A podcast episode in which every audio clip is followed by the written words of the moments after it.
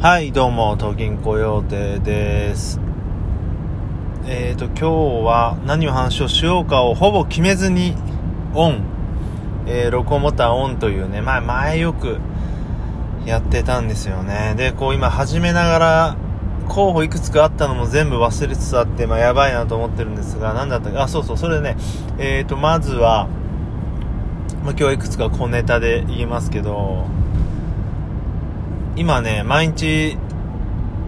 日記をノートに書いておりまして、で、なんだろうな、きなんだろう、昨日と、2週間ぐらいかな、今2週間ぐらいで、昨日もすっかり忘れてて、あのー書き忘れそうになったんですね。で、多分、ある日、あの、すいません。書き忘れて連続記録が途切れるんじゃないのかなと思ってて、で、ちょっと前は、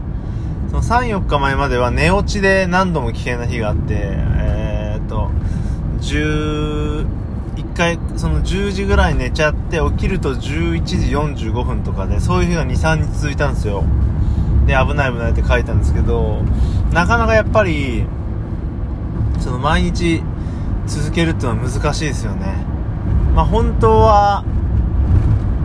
昼休みに書くとか朝に書けばいいんでしょうけどやっぱりその日一日を振り返るような形で書きたいのでそうすると後ろへ後ろへと言い やばいことになります。なので、えー果たして何日続くのかなっていうねまあそんな感じですけどうんまあよくなんだろう続けるコツは毎日やることみたいなのありますけどそれは確かにあってあのー、10な的な考えで言うと毎日か不定期しかないんですよね。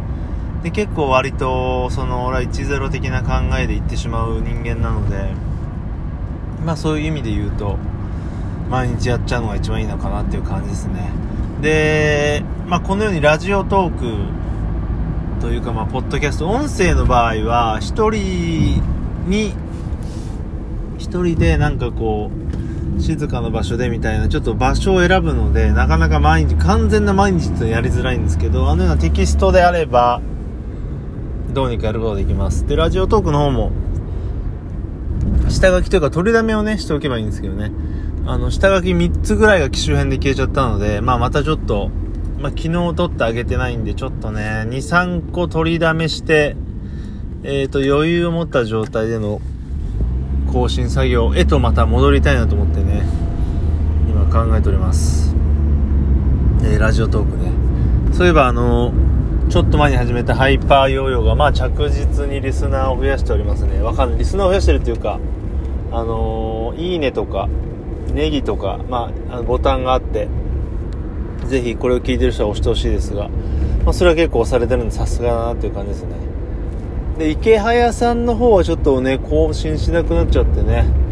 やっぱり忙しいんでしょうかねいろいろ やられてるので。なんかちょっとわかんないのが自分がたまにこう定期的に上げてるんですけどたまにですねこうボタンが10個とか押されたり20個とか押されたりするのが10回更新して1回ぐらいあるんですよね。まだからそれが何らかの形でこうハッシュタグとかで大勢の人の目に触れているのか耳か耳に触れているのかもしくは知り合いの人がねこうたまに貯めて聞いて押してくれてるのかちょっとわかんないんですけど。うんねたまに押されるんでまあそれが面白いですけどね、うん、まあもっともっとあのコンスタントに皆の耳に届くにはどうすればいいんでしょう。なんかねハッシュタグとかもつけてるんだけどあんまり聞かれてる感ないというか。なんだ Radiotalk 自体のアクセスというか回数再生回数みたいなのって分かんのかなとか思ってみたり。ポッドキャストの方はアナリティクスポッドキャストアナリティクスってもので結構あのね詳細に分かるようになったんでね、まあ、これはこれで進歩かなと思うんですが。その今回の機種編でちょっとあのやっぱり純正のアプリがいいかなとその前も話したかもしれないですけど純正の方がもう今その Siri に対応しているとかあのいろんなその iPhone というか iOS の進化によってやっぱり純正アプリが非常にあの使いやすくなってきてるんですよね。便利というかね、うん、連携とかが。で、純正アプリ自体の能力も結構上がってて、今回の iOS13 でしたっけ？それによってまた、リマインダーとかメモ帳とかね、カレンダーとかがすごい進化して、カレンダーなんてなんか、Mac からだけなのかなまあそうすると iOS の話じゃなくなっちゃいますけど、ファイルがなんか置けるようになってかなり いいみたいですし、なので俺も今回、ポッドキャストの方をね、あのー、純正アプリにどうにかできねえかなと頑張ってるんですけどね。まあ、ちょっと今日ね、ただ、登録番組をダウンキャストというサードパーティー製のアプリの方に、ほとんど前回使ってたんで、何の番組あったかなと思って、一回今日落としちゃいましたけどね、あのダウンキャスト。えーとね、えー、まあしょうがないなと。まあその番組とかもやっぱ聞いてないけど登録してるっていうのが結構あったんで そういうのも断捨離とかね、まあ、アプリも断捨離って感じで、今回、あの、意図的にじゃないんですけど、バックアップ取れなくて iPhone の。ただ、あの、連絡先とか、あのー、すごい大事なもんはちゃんと、えっ、ー、と、繋いだし、LINE とか、SNS 系っていうのは、ネット系はもうほとんどもうアカウントのパスワードと ID で引き継げるんで、まあ、今ほぼ問題ないんですよ。で、写真は、Google のフォトだし、なほぼね、問題ないんですよね。で、いくつかあのー、映せなかった動画はね、やっぱ Google フォト思い出上がんないんですけど、それに、それに関しては、えー、ドコモショップで新しい iPhone へ、古い iPhone から AirDrop で映したっていう感じで、手動でね。まあそんな感じで、まあほぼ大体不便なく映せたんで、アプリもだいぶ減ったんでね、まあこのまま少ないままいけたらなと思いますよね。写真も減ったしね、だいぶ。うん。まあそんな感じでちょっとね、2年も使うとだいぶ、消してもいいのになんとなく取っとくっていうねデータとかそういったものが増えてくるのでね回あのノンバックアップで移してよかったなと。本当にね今バックアップをしっかりしなくてもえっ、ー、と iCloud とね Google あたりをやっておけば問題なく使えるんでね非常にいいですね。でバッテリーの持ちがまずすごい iPhone11 のあの iPhone11 か11の感想と言いますとね